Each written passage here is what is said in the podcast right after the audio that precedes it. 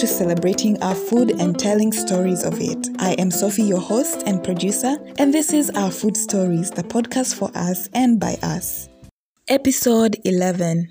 Today's story is brought to us by a daughter mother duo all the way from Western Uganda. Darlyne and her mom share with us the story of a shabwe and how it was made back in the past and how you can make it now. Darlyne's mother also shares with us her favorite part of making a shabwe that she always looked forward to as a young child. Enjoy.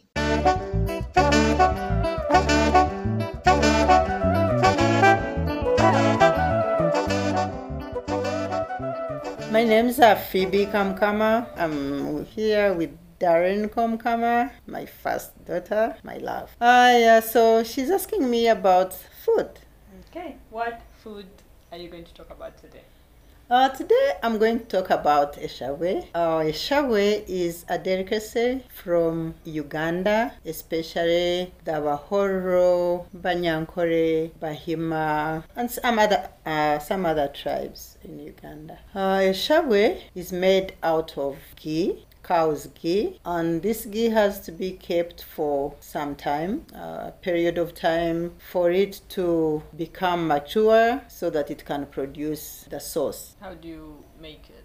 uh, shabwe is made with a I'm going to start with uh, the ingredients. Let me tell you the ingredients of making a shabwe. So you have to have ghee, like old ghee, well kept old ghee, cultured. Uh, you have to have rock salt. You have to have uh, water, clean boiled water and you have to have a special pot a clay pot that is made specifically for making a shabwe or in modern times you can compensate for uh, a bowl or a small saucepan with a smooth inside to make that you have a special stick which is straight and round at the bottom. And those days we used to have a small net to help uh, break down the ghee fast but that is optional. Other people can you just you can just use a, a stick to stir. Once you have everything around uh, around you you put your ghee according to the amount of shabwe you want to make. The more ghee you put the bigger the amount of shabwe you get. So you put your ghee in that pot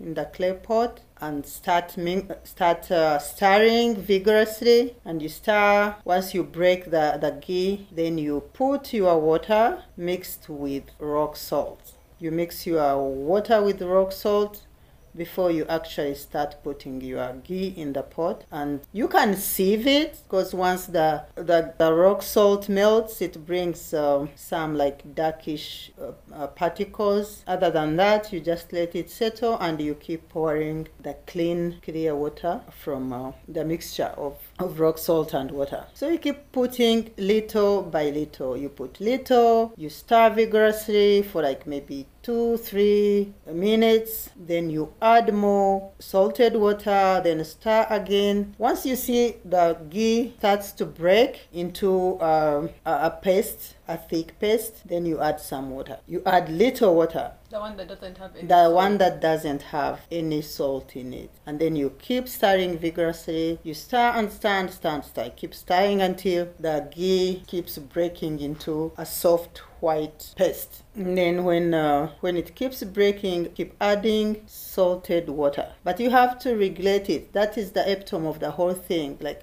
if you add more salted water, the, the sauce is going to be very salty. And we really don't want it to be very salty. It doesn't taste good when it's very salty. So once it's, it breaks completely and you don't see any particles or had uh, the solid ghee, you add some little plain water and you keep stirring and stirring. You stir until you see the bubbles coming up. Once the bubbles start coming and it's easy on your hands when you are stirring, then you know it's ready. Then you get your white salt to taste. You can put your white salt in some water, very little water, because when you put a lot, it breaks. The whole uh, paste breaks into into like a very light sauce, and we don't like that. So you put very little white salted water.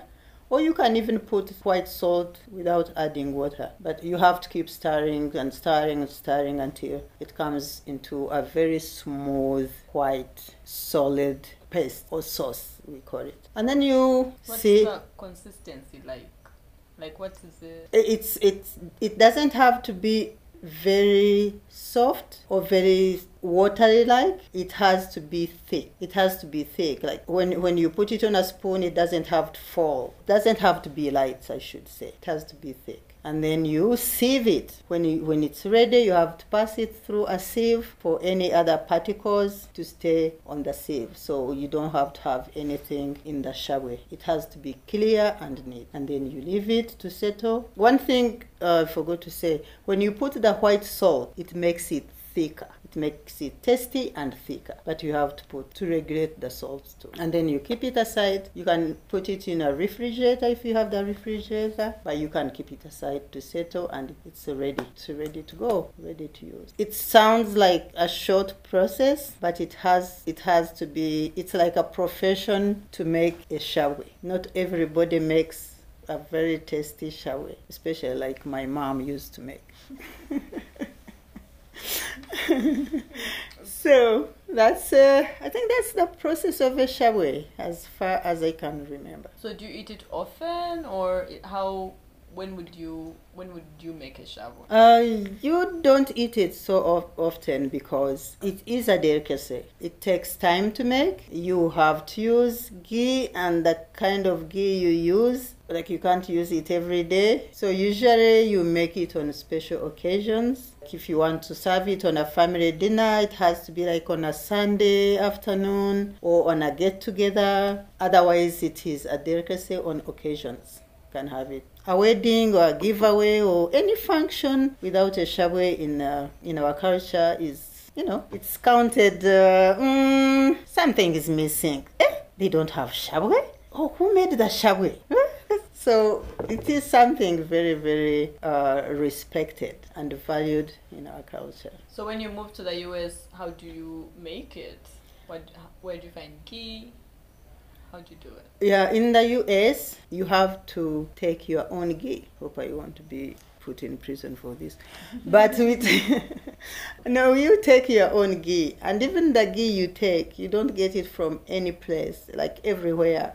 Not everybody knows how to have that very clean, uh, well kept ghee to make the good shabwe. So usually I go with my own ghee, but I can make a shabwe anywhere in the world if I have two things, two ingredients, uh, the ghee, amashtagente, which is cow's ghee, and mahonde, which is hard rock salt. Those two make a shabwe. And then water, course, water. You can find water everywhere, but uh, the mashtagente and rock salt, you definitely have to have the best, and uh, specifically for that. You keep talking about like cultured ghee and aged ghee. Like how long do you have to keep that ghee? What's like? Okay, t- talk to us about ghee. Okay, ghee. Ghee is uh, it's a process of uh, making ghee.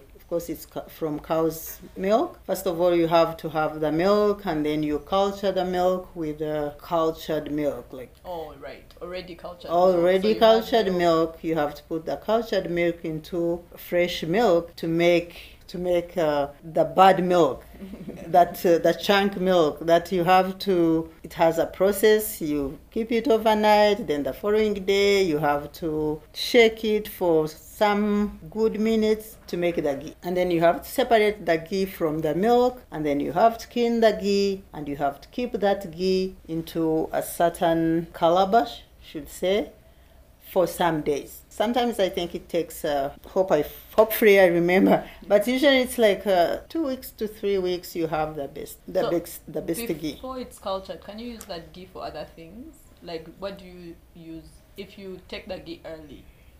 Can you do? Is it oil? If you You take the ghee, uh, if you take the ghee early, usually you might use it to smear like lotion. like lotion. Uh, you might use it. Usually, I think it's like you can use it. You can you can scent it with other herbs to smear, Mm, like lotion.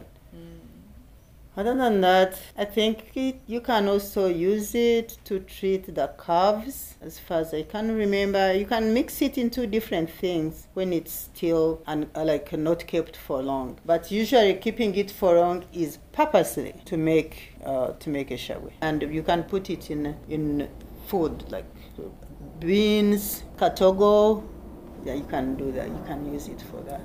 So I know that you can also shake the overnight milk to make makamo. What's Yes. the difference? Is Now- the culture different? No, it the culture is the same. The, but the makamo, the makamo is the one that still has the fat mm-hmm. in it. So of which fat turns into ghee. So if I don't- okay. if you don't shake, if you don't shake The makamo. the makamo, or the thing to become makamo. if you don't shake the makamo mm. to become a machunda, a machunda is uh, is the name for the the milk, the cultured milk that you've gotten uh, the ghee out. So a makamo is the the bad milk, like Yeah, it's just yogurt. it's basically. just you. Actually, that's the name. A makamo is just yogurt. It's just plain homemade yogurt. But then if you shake it more, the yogurt separates into ghee and machunda. Exactly. Which is like buttermilk. I think machunda That, is buttermilk. machunda is buttermilk. That's I think what it's called. Yeah, actually, that's buttermilk.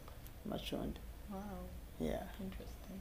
So you got it. Tell me, what is your favorite memory around a shabwe? Oh my god, that takes me way back. Right now I'm seeing my mom making shabwe, like practically all of us around her, waiting for that special stick that makes shabwe. The time she would end, my daughter is laughing at me because I'm like looking. Very I'm excited. very excited. So we'd all be like looking at her, waiting to lick that stick from Orwaria, the pot. And she's like, if we are three of us, she's she's torn between the three of us. Whom would I give a stick? So she would trick us, either send someone to bring something, or you know who did this. And then the moment they hand you the stick, oh my god, that was like the best time. because first of all, you can't even you can't have a shabwe before every member of the family have sat down and they serve according to age probably. The old people should be served first and then probably you the kids will come last. But licking the stick was my best time. I loved it. And then I think the second one was when I would be eating very fast, eat my shabwe very fast, so I would be the first to ask for a second serving because at the end of the day, all 11 of us would want a second serving. Actually, 11 plus, even if sometimes it would not be, uh, uh, at the table, all of us at the same time, but whew, those two things, licking the stick and second serving of a shabwe was my best. Especially when you have it with cassava, sweet potatoes. Oh my God, it was like, whoo. Christmas in your mouth. Oh my God, it was. God bless my mom. Thank you so much, mommy, for sharing all this. You're wonderful welcome. And one more thing, like I learned how to make a shabwe watching my mom do it. And like I kept watching, and one day she's like, Today you are doing this. Oh, it was an exam.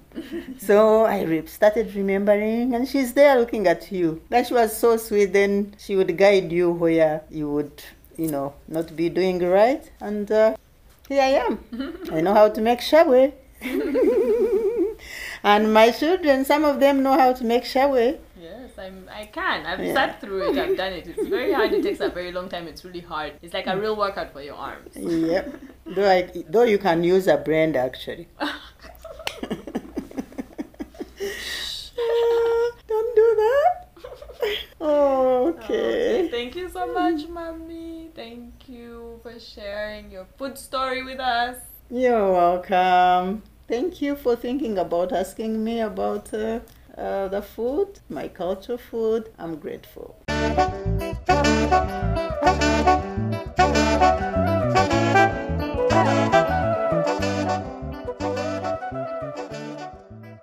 Thank you, Darlyne, for this beautiful food story with your mom. I am sure most listeners could feel the beautiful bond that you share through the whole story. Darlyne is multi talented. She is a phenomenal photographer and is actually one of the photographers that inspired my photography journey earlier on. She is also a DJ under the moniker DJ DK. You can follow her on Instagram at Darlyne Komukama to keep up with her amazing work. Remember, if you have a delicious food story that you'd like to share, you can reach out to me via email at a kitchen in Uganda at gmail.com or on Instagram at a kitchen in Uganda. Don't forget to share the podcast with others, to leave a review or a rating, and to comment on your favorite stories wherever you listen. See you in the next episode.